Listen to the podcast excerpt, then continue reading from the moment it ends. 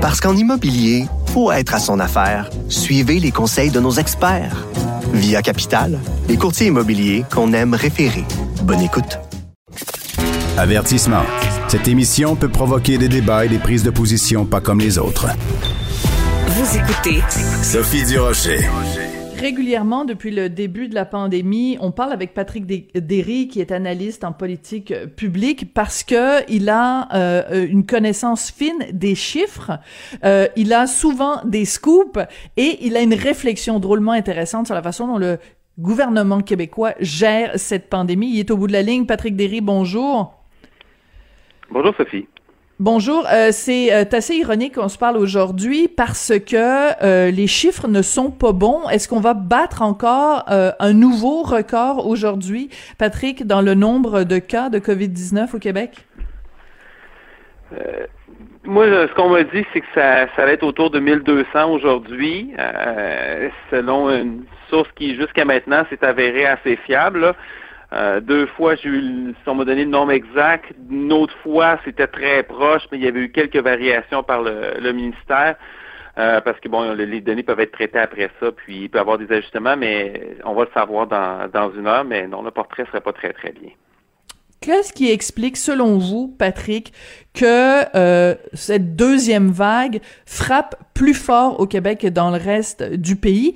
Parce que au printemps, on nous avait dit ah c'est à cause de la, la, date de la semaine de relâche, c'est à cause de ci, c'est à cause de ça, c'est parce qu'il y a un gros aéroport. Mais là, ces explications-là ne tiennent plus aujourd'hui. Qu'est-ce qui fait que le Québec est en si mauvaise position face à la COVID dans cette deuxième vague?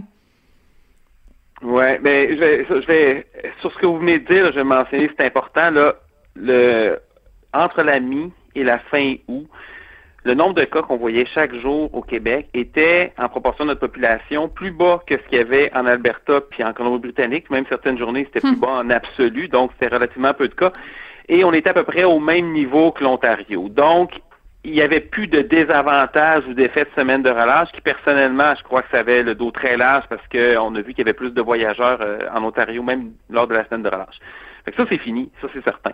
On est dans une belle situation. Après ça, euh, bon, j'ai, moi, je pense qu'on a, on a fait un certain nombre d'erreurs. On a, il y a eu beaucoup d'inaction.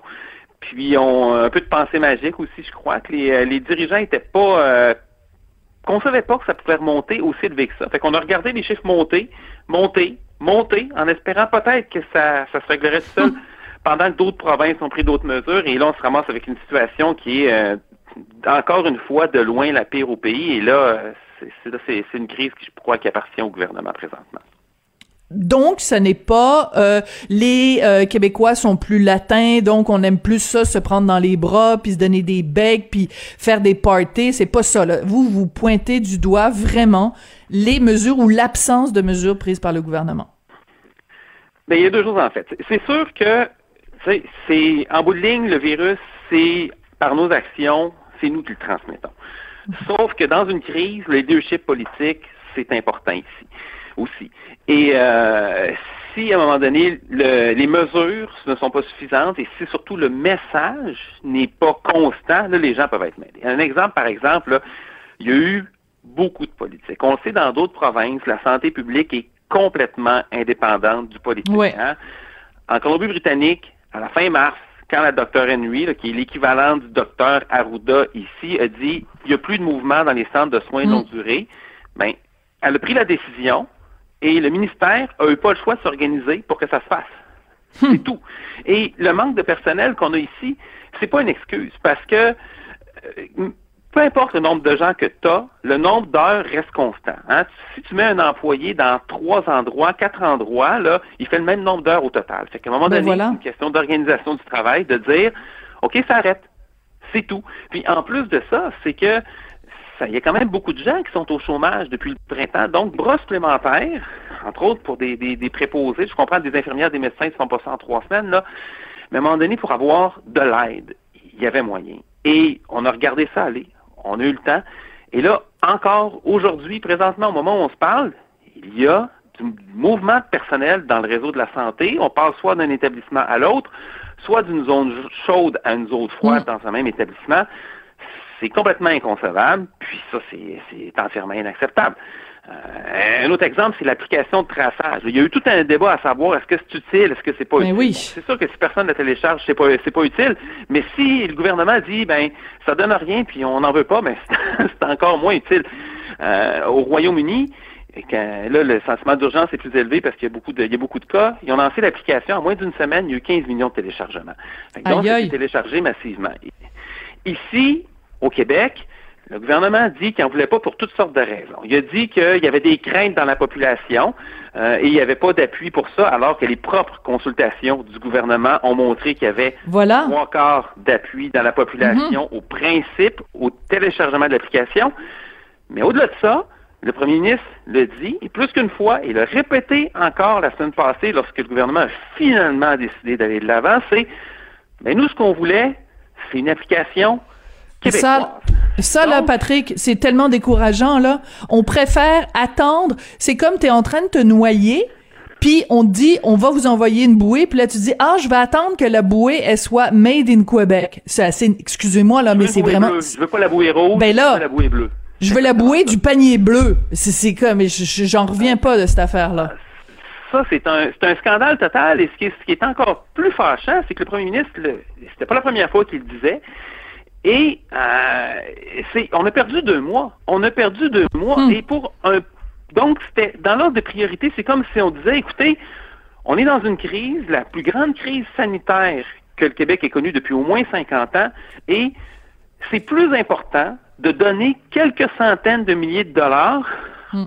à une entreprise locale en fonds publics pour quelque chose qui a déjà été payé par le fédéral, Absolument. que de mettre toutes les chances de notre côté. Et je suis pas en train de dire que l'application règle tout, mais chaque chose qu'on ajoute peut Mhm. faire une différence. Le masque en classe, le masque en classe, qui est, il est en Ontario, il y a un masque dans les écoles, pas seulement à l'extérieur des classes, dans les classes à longueur de journée. C'est le cas dans les grandes villes en Alberta aussi, c'est le cas dans plusieurs pays d'Europe. Encore là, c'est pas une panacée, mais chaque fois qu'on fait quelque chose pour réduire les chances de propagation, réduire la transmission, faciliter le retraçage des contacts, on le sait, le traçage des contacts, ici, on ne fournit plus. Donc, il y a plusieurs décisions comme ça où on attend, puis on attend que ce soit, ce soit plus grave. Il y a un plan qui a été dévoilé récemment sur euh, le, le- le classement des paliers euh, vert, jaune, orange et rouge. Ouais. Les critères, d'abord, les mesures, ensuite. Le gouvernement ne suit même pas son propre plan. Mais non. Il y a des régions, c'est ça, c'est fascinant. Il y a des régions qui, étaient statistiquement déjà dans le rouge, notamment Québec, quand elles ont été déclarées orange. Et on, a fait une partie des mesures de la zone orange. Et là, quand ils ont finalement été déclarées rouges, ça faisait plus qu'une semaine qu'elle était déjà. Dans ce temps-là, et je suis pas en train de dire qu'il faut tout fermer, mais il faut, faut faire preuve d'intelligence à un moment donné, puis faut être un petit peu proactif, faut se baser sur la science qui est connue. Des fois, il faut aller un petit peu plus vite que la, co- que la confirmation pour certaines choses parce qu'il y a le principe Voilà. de précaution de s'appliquer. Mais là, il semble que tout le monde a fait des erreurs dans la gestion de la pandémie. Tous les pays, il n'y a personne qui a un bilan parfait. Il y en a qui ont été un petit peu meilleurs, il y en a qui ont été un petit peu, chan- un petit peu plus chanceux. Mais là, là, on peut pas toujours être moins chanceux. À un moment donné, c'est-à-dire qu'en fait, c'est ça. C'est comme euh, si on était à l'école puis que l'élève Québec a eu euh, a, vraiment euh, manqué son examen au printemps, mais là il y a eu tout l'été pour faire des cours de rattrapage puis euh, s'améliorer. Donc là c'est inacceptable que la deuxième fois qu'on soit pas qu'on n'ait pas plus appris de nos erreurs. Quand vous parlez du plan en effet des zones rouges, des zones oranges, si on a un plan et qu'il est précis et que ça dit à partir de tant de cas on est en- on rentre en zone rouge, ben appliquons-le. Si on dit quand on est en zone rouge les gyms sont fermés, ben appliquons-le. C'est ça que je comprends pas, c'est ce manque de, de cohérence. L'autre chose dont je veux parler avec vous Patrick aujourd'hui, c'est l'affaire des masques euh, en classe. C'est en effet difficile de comprendre que on va demander aux élèves de, de porter le masque quand ils sont à l'extérieur de l'école et de l'enlever une fois qu'ils vont être en classe, alors qu'en classe, ben, ils sont en contact avec 30 autres élèves dans une pièce fermée avec une ventilation un peu déficiente. C'est difficile de comprendre ça. c'est, écoutez, moi, ça, ça fait mal aux cheveux d'entendre ça.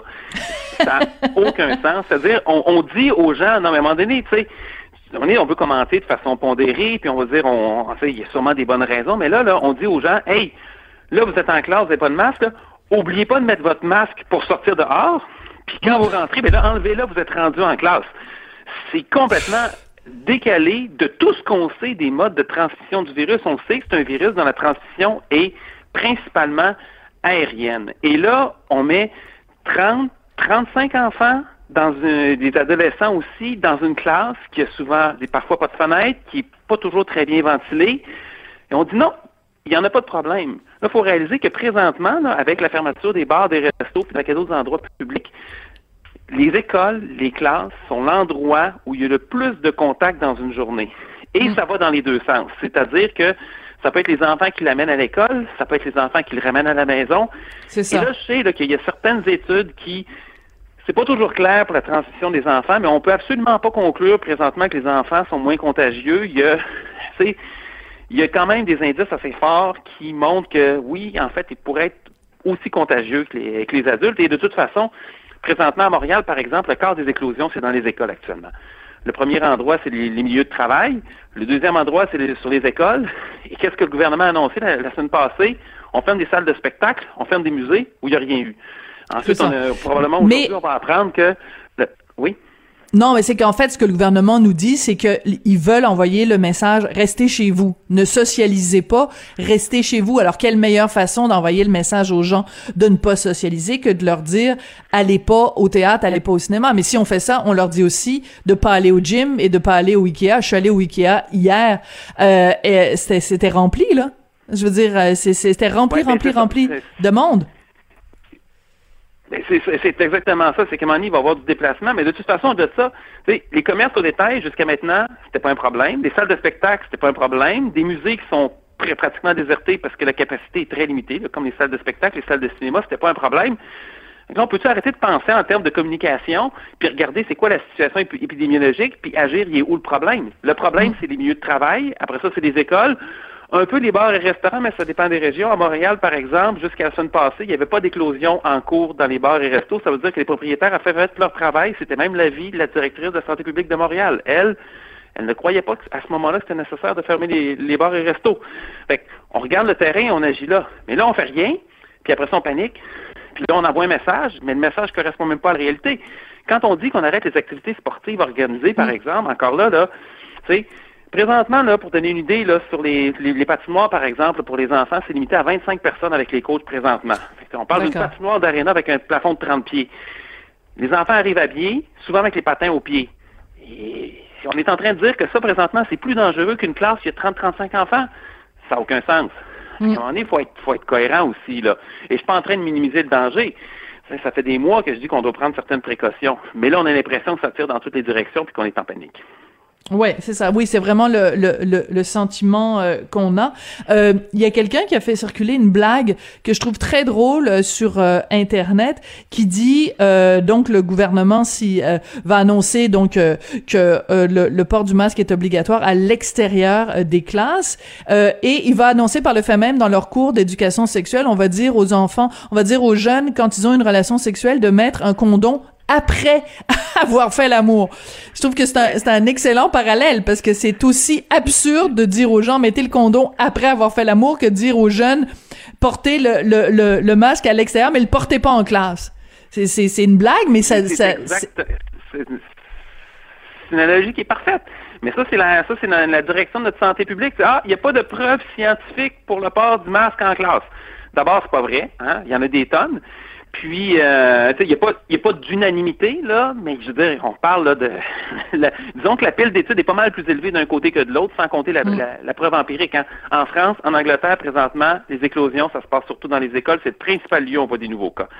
Fait que ça, ça finit par devenir un petit peu... Honnêtement, là, ça commence à ressembler à de l'entêtement. Puis on a entendu la semaine passée le docteur Arruda dans une conférence de presse euh, qui était assez étonnante, où candidement, il expliquait que lui, le masque, il trouvait ça très inconfortable. Il l'enlevait dans son bureau. S'il est tout seul, ça c'est correct, mais il aime pas ça. Il veut pas en porter. Il veut pas le recommander parce qu'il veut pas que les, les, élèves aient le porter parce que lui, personnellement, trouve ça inconfortable. Et la façon dont il le dit, c'était dans une réponse en anglais, c'était tellement étonnant que ah, le modérateur du point de presse a demandé que ça soit répété en français. Il a tout redit à nouveau.